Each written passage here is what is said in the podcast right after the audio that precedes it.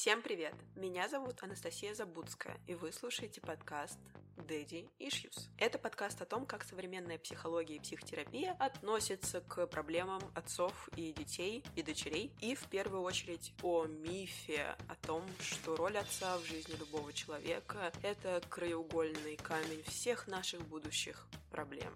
Правда ли, что мы всю жизнь пытаемся добиться любви нашего отца через отношения с нашими будущими партнерами, бла-бла-бла. Если наши родители развелись, то у нас нет шанса на то, чтобы построить нормальные отношения и другие варианты этого мифа, с которыми мы уже разбирались, и продолжим разбираться сегодня. В общем смысле это подкаст про психологию и психотерапию, поскольку я являюсь практикующим психологом и системным семейным терапевтом. Не забудьте проверить, не пропустили ли вы случайно предыдущие выпуски этого подкаста, потому что каждый из них останавливается на разных кусочках опыта, которые многие из нас получили в своих отношениях с родителями, и там наверняка может быть что-то, что похоже на вашу историю, и от чего вы можете удивиться, что это было не только у вас, а это очень нормализующее чувство. После того, как я начала заниматься этим подкастом, я стала получать всевозможные шутки и мемы на тему отношений с отцами. И в них есть кое-что общее. Я бы сказала, основной прорезается такой повод для шуток. Это классический сценарий, что отец не знает, в каком классе ребенок, сколько ему вообще лет, как зовут его друга или подругу лучшую, что он вообще любит. Я, кстати, в первом эпизоде этого подкаста обещала, что на то ли тысячное, то ли десятитысячное прослушивание расскажу про то, какие были варианты названия подкаста. Другие, да, достаточно кринжовые, как я сейчас их оцениваю, и радуюсь, что я остановилась на до более простом названии Daddy Issues, но и 10, и просто тысячи прослушиваний уже давно приключились. Я все еще не рассказала именно по этой причине, что мне не кажется жутко кринжовыми. Так и быть, я расскажу одно. Как вариант, я думала назвать подкаст «Пап, в каком я классе?» Вопросительный знак. Я даже сделала обложку с этим названием, но решила от него отказаться, потому что мне показалось, что, возможно, оно недостаточно интригующее и совсем-совсем не передающее содержание подкаста. Можно придумать 10 разных вариантов, про что был бы подкаст с таким названием. Учитывая сегодняшний выпуск, вполне оно бы подходило. Мне кажется, я только что придумала название для этого выпуска. Спасибо Насте из прошлого. Долго думать не пришлось. Окей. Например, такие твиты я получила. Да? Первый. Папа тоже спросил, где я была 8 лет назад. Странно, чувак, что ты не в курсе, но в старшей школе. Глотните ваш чай, воду или что вы пьете, слушая этот выпуск, если ваш папа или отец вас тоже об этом спросил. Хорошо. Второй твит. Жалко, что мой отец не дожил до изобретения эмоций. Ответы на твит. Отцы после изобретения эмоций. Да не знаю все эти ваши ноу-хау, я в них не понимаю ничего, буду по старинке. Дальше комментарий. Зато дожил до изобретения алкашки. Извините, про это был уже другой выпуск. Ничего смешного в этом нет, если что, только грустное. Но юмор — это прекрасная защита. Далее. Что, что такое, такое отец? Наверное, вы тоже задаетесь этим вопросом, если вы все еще здесь. Может показаться, что первая ситуация, где отец не помнит, где вы были 8 лет назад, и ситуация, где отец не в курсе, что такое эмоции, да, это как будто бы разные две ситуации. С чем же тогда связано, что здесь я их кладу в одну корзиночку? Во-первых, общее в том, что в этой ситуации ребенок считывает безразличие, то, что он не важен. С одной стороны, если он не получает тех эмоций, которые нужны ему для благополучного развития и удовлетворения потребностей в привязанности. С другой стороны, если к нему не проявляют никакого интереса, довольно логично, что это тоже может восприниматься как безразличие. Разница между ними в том, что первое, то есть непроявление эмоций, считывается нами раньше, буквально с младенчества. Второе же, то есть отклик на то, что человеку, который вроде как наш близкий, не интересно в каком мы классе, сколько нам лет и так далее, эта штука приходит чуть позже, когда мы уже способны понимать, что вообще происходит, и к коммуникации даже на нашем уровне тогда. Это приходит чуть позже, но завязывается на ту же потребность, а точнее на ее фрустрацию или неудовлетворение, потребности в привязанности. А она ведь не только про теплые объятия. Она еще и про безопасность, понимание, заботу и принятие, поддержку, стабильность, руководство как возможности получить помощь, какое-то бережное направление. А вот здесь можно было бы сделать вот так. А здесь я понимаю, что тебе тяжело, я здесь рядом с тобой. Расскажи мне больше. Мне ужасно интересно узнать, как твои отношения с друзьями, одноклассниками. Поделись со мной. Мне не все равно. Таким образом, и в отношениях романтических, и в детско-родительских, и в дружеских мы можем ловить послание человеку все равно. Ему или ей все равно. И впервые мы это ловим действительно там еще в нашем совсем маленьком возрасте. С чем это может быть связано? Ребенку да и человеку, который не сильно углубляется в то, чтобы изучить, как это работает, не вдомек, что дело не всегда и чаще всего не в нем самом, не в человеке.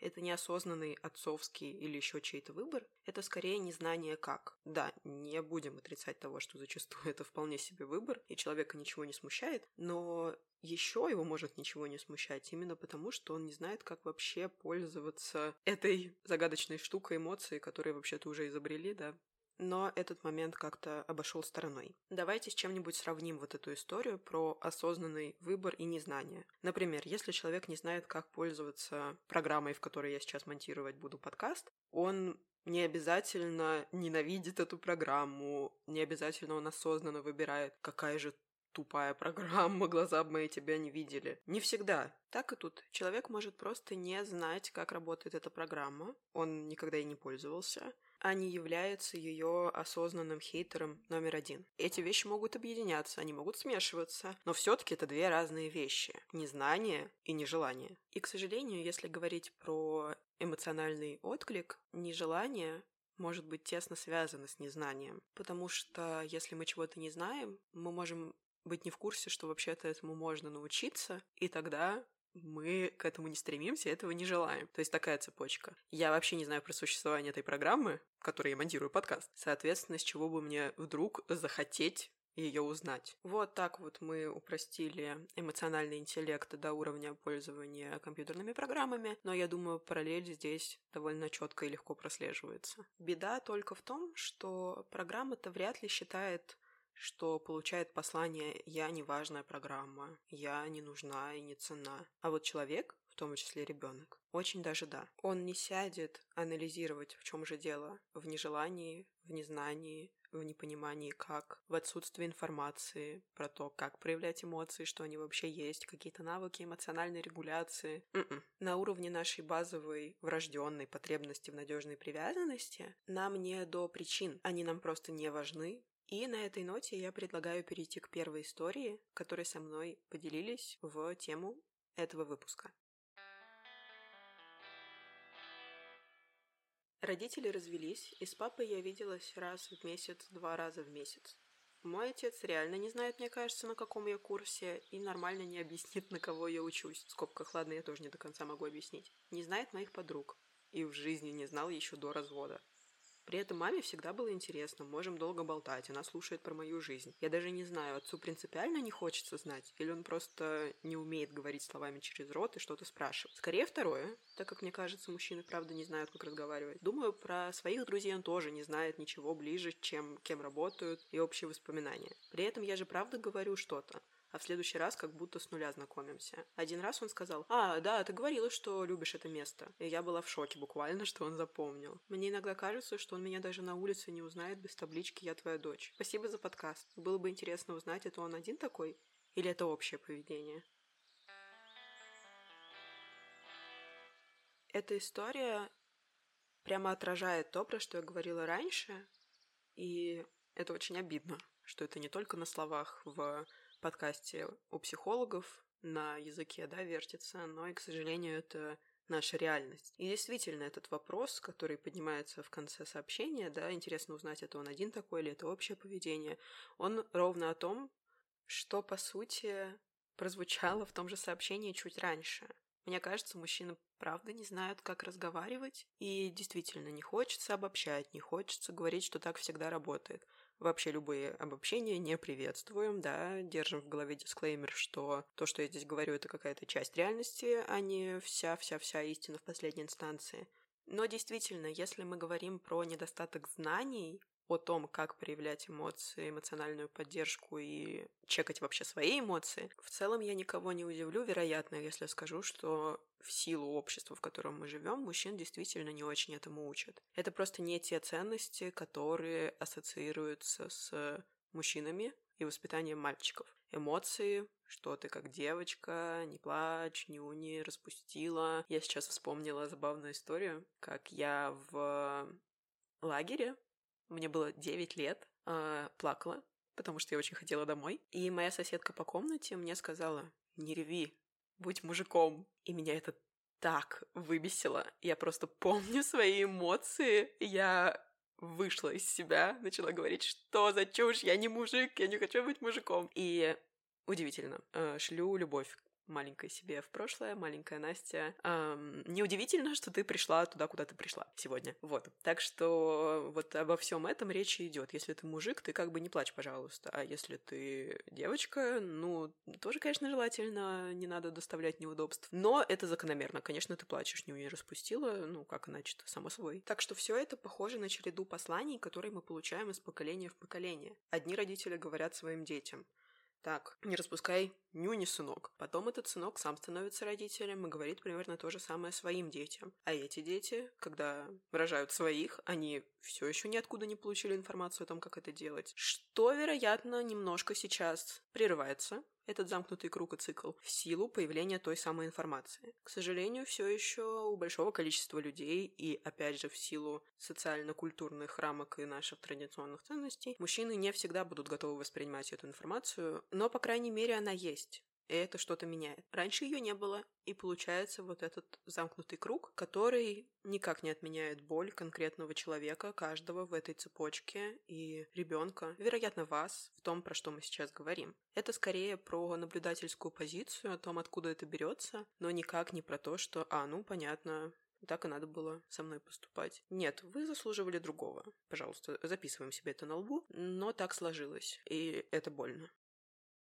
Дело не только в том, чтобы делиться про своих друзей информацией, про свои увлечения, про то, в каком ты классе, но еще и про вещи, которые откладывают дополнительный отпечаток на нашей жизни. Например, многие родители могут узнавать о том, что их дети сталкивались с буллингом в школе только спустя годы, и то невзначай. Они могут совершенно случайно услышать какой-то разговор. Они могут вообще не задаваться вопросом, а с чем связано, что мой ребенок такой грустный и подавленный, и говорит, что все нормально, но это подростковый возраст, хотя на самом деле там может разворачиваться целая история, в том числе история психологического или эмоционального насилия, что, к сожалению, часто встречается в нашем школьном опыте. Действительно, зачастую у родителей нет никакой возможности узнать, как детям живется, что в первом классе, что в седьмом, что в одиннадцатом. Они, правда, не знают, как это работает, и дети, которым непривычно know что их слушают, сами не стремятся об этом разговаривать, сами не стремятся этим делиться, потому что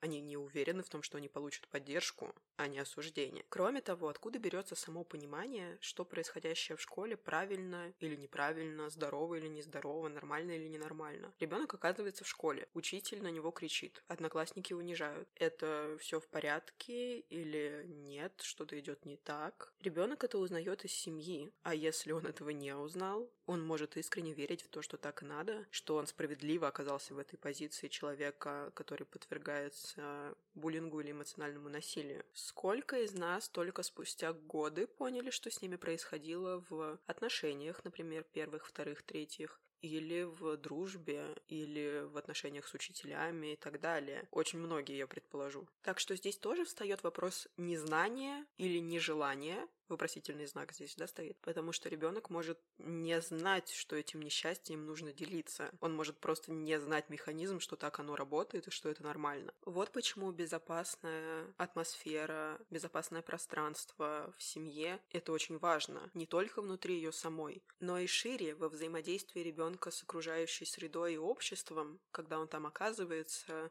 покидая дом чаще и направляясь в детский сад, а потом еще на более долгое время в школу. Так что вместо этого послания, иногда гласного, когда тебе напрямую это говорят, или негласного, когда ты просто это чувствуешь в силу отсутствия интереса к тебе в детстве. Послание «ты не важен» очень хочется предложить новое послание, делитесь с тем, кому можно доверять. Это нормально ждать, что близким вы интересны. Это не просто нормально, это безумно важно для каждого или каждой из нас.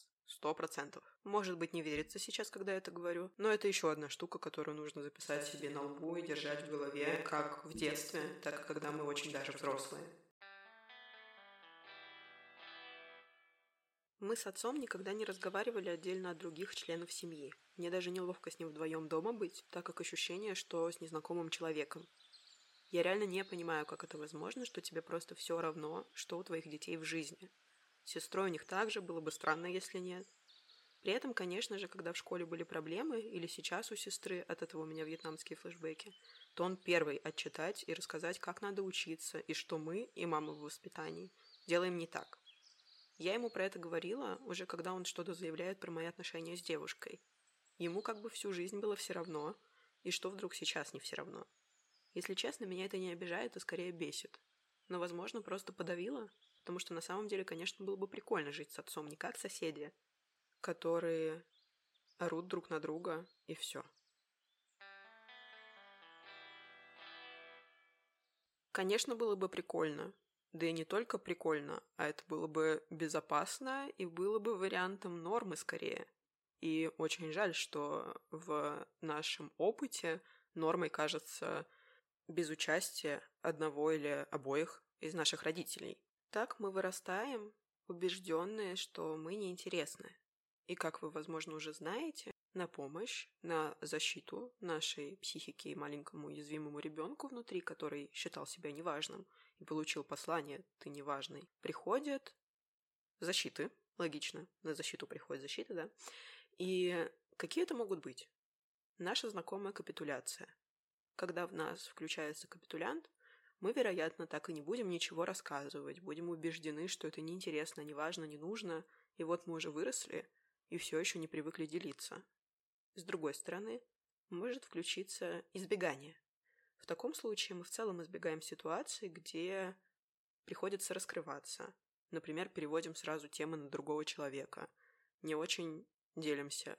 Встретимся с другом или подругой погулять с айслаты в центре города и ловим себя на том, что мы все это время только спрашивали и не рассказывали, и даже на вопросы друга или подруги. А что у тебя нового? А как у тебя на работе? А что дома? Расскажи. Мы просто переводим тему, кратко отвечая нормально, и спрашиваем, возвращаемся к тому, что у нашего собеседника происходит в жизни. А еще один вариант – это когда на помощь нам приходит гиперкомпенсация. В таком случае мы можем, наоборот, рассказывать очень много, бесконечно говорить о себе, когда попадаем в ситуацию, где нас готовы слушать. А еще довольно частой является ситуация, в которой люди рассказывают, что решили стать звездой, кем-то привлекающим внимание с целью докричаться, обозначить, что они важны, достойны одобрения и похвалы. В каких-то случаях люди могут стать бунтарями, оторвами, что-то такое делать, что привлечет родительское внимание, но, если честно, на моей практике такие ситуации встречаются реже. А вот история, когда человек старается, как будто для конкретного человека, до него докричаться, как будто бы какой-то победой, успехом, достижением он сможет именно ему что-то сказать и показать. К сожалению, это все-таки не меняется за секунду, и это ловушка, и очень приятная, но все-таки фантазия, что докричаться можно, потому что дело не в нас. Это мы уже, я надеюсь, поняли. Дело не в том, что мы делали недостаточно или на самом деле не важны. И мы можем получить такую реакцию, как Ой, да, наверное, несложный был этот конкурс, где ты там победил, победила, да. А, повышение, ну, да, но работа-то все равно, не пойми какая. М-м, хорошие оценки, красный диплом, красный аттестат, э, извините, ну, как бы в жизни это вообще ничего не значит. Какую роль это играет, ну, Сколько у вас там в классе людей с э, золотой медалью? А, пять? Ну, ну, понятно, молодец. Силу вот этой недосказанности, непроизнесенных слов самих по себе очень трудно переоценить, потому что это правда наносит урон по нашей уверенности, по нашему умению признавать свои собственные достижения, потому что эти слова о том, что это ничего не значит в реальной жизни, да еще пять человек то же самое повышение получили, да какая разница. Они ведь поселяются внутри, наш внутренний критик благополучно их принимает, записывает на листочек и выдает нам это каждый божий день на завтрак, обед и ужин. Обратная связь от мира нам безумно важна, и мы можем жить свою жизнь с удивлением, когда кто-то нами восхищается, хочет с нами дружить, общаться, вступать в отношения. Мы можем искать там подвох, потому что да что во мне такого, почему? Если говорить про избегание, то вообще может быть идея того, что такое доверие, искренность, что-то, где мы проявляем свою уязвимость, это ошибка и это угроза. Наш девиз «никому не верю», все обманывают, ожидаем от других того, что мы видели, пока росли. От отца или не отца. Я ни разу за выпуск еще, между прочим, не сказала, что дело здесь не только в отце. В очередной раз снимаем с этой фигуры какое-то золотое, я не знаю, ауру. Э, нет, это может быть любой человек, от которого мы не получали этой обратной связи. Часто ли это отец? Абсолютно да. Почему? Мир так устроен. Будет ли когда-нибудь по-другому? Э, возможно, проявлю наивность, предположу, что это скорее оптимизм, но мне кажется, что да, вполне себе. И, возможно, вы делаете вклад в это прямо сейчас, тем, что вообще ставите под сомнение привычный ход дел, как оно было устроено, и делаете осознанный выбор, как хочется лично вам в вашей собственной жизни.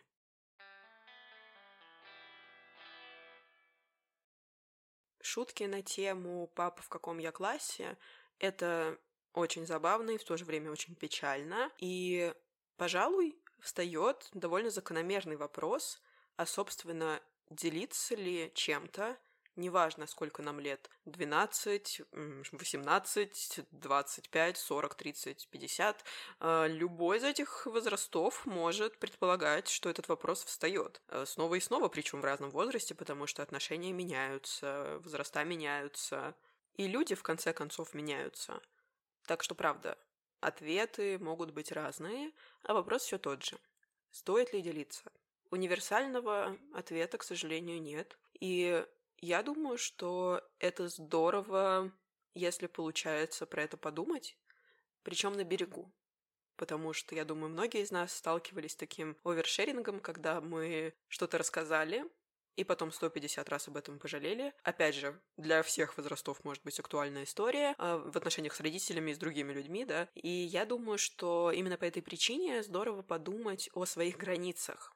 Это на самом деле про них, про границы. Э, что я готов предъявить, чем я готов или готова делиться, что здесь уже не про соблюдение моих границ, причем не только этими людьми, но и мной самим или самой, что мне здесь комфортно. И если мы про это подумали заранее, основываясь на своем прошлом опыте общения с этим человеком, на том, как мы себя рядом с ним чувствуем, потому что, например, самая эмоциональная закономерная реакция на нарушение границ — это раздражение. Если мы с кем-то бесконечно чувствуем раздражение, скорее всего, дело не совсем в нашей раздражительности. Конечно, она у всех разная, бывает дело и в ней, бывает она разной степени, понятно. И тем не менее, если есть конкретные люди, с которыми оно выше крыши рядом, очень даже может быть, что дело не совсем в вас, в целом как человеке. Может быть, что дело во взаимодействии, а именно таком его аспекте, как соблюдение и построение границ. Если это со всеми людьми на Земле, можно, конечно, подумать, как так получилось, что все люди вокруг такие. Может быть, все-таки это про вашу собственную э, эмоциональную историю, про что-то, что про вас больше, чем про других людей. Но если вы сейчас задумываетесь и понимаете, что, ой, что что-то здесь не так, если я с кем-то рядом постоянно раздраженный. Очень может быть, что это именно в ту сторону идет. Так что решайте сами, думайте об этом заранее. Импульсивность — это то, без чего мы не можем жить, но мы можем включать чуть больше собственного авторства в своей жизни, принимать решения, делать осознанный выбор. И нет никакой книжки правил, свода правил, где было бы написано, что мы обязаны делиться всем. И если это родители, то с ними всегда нужно советоваться. Если это так, и если вам это комфортно, вперед. Если нет, окей, этого не делать и выбирать тех, с кем вам на самом деле комфортно и безопасно. В конце выпуска возвращаюсь к постоянной рубрике «Ответы на вопросы». Сегодня вопрос такой. Стоит ли стараться смотреть позитивнее на отношения с отцом, искать больше плюсов? Здравствуйте, позитивное мышление. Добрый день, добрый вечер, доброго времени суток. Мы сегодня уже говорили об избегании как о защите, которая, очевидно, помогает нам справиться с ситуациями, поэтому она, собственно, у нас и существует, эта защита. Но все-таки это не очень помогающий нам режим, если он включается налево и направо где-то мы можем принять осознанное решение с чем-то не сталкиваться. Например, если вы не хотите продолжать общение с кем-то, будь то родственник, друг или еще кто-то, это может быть вполне себе осознанный выбор из, так скажем, режима здорового взрослого. Вы его приняли, вы знаете почему, и вы бы сделали это, вероятно, снова.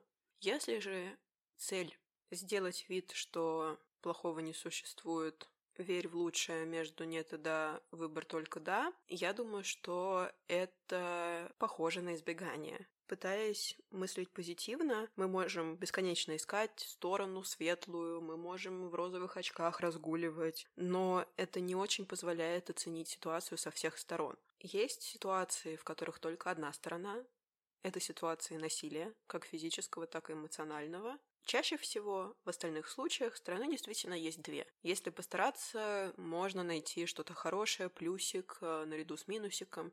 Но если мы делаем вид, что есть только плюсик, мы не очень даем себе возможность пережить, прожить этот минусик. Если мы смотрим на этот минусик как на что-то, что стоит избегать внутри себя, про это не думать, мы стараемся не столкнуться с препятствиями, к тому, чтобы все это дело преодолеть и начать жить так, как хочется. В первую очередь нужно понять, что сломалось для того, чтобы это починить. В этом смысле я думаю, что позитивное мышление, аффирмации и прочие радости жизни не очень нам полезны. Люди, которые будут пытаться доказать нам, что мы что-то неправильно чувствуем, преувеличиваем, будут всегда. Их много. И не хочется становиться одним из них, поэтому я думаю, что довольно важно смотреть на ситуацию с разных сторон, но помнить, что наличие никакого плюсика не может отменить никакой минусик.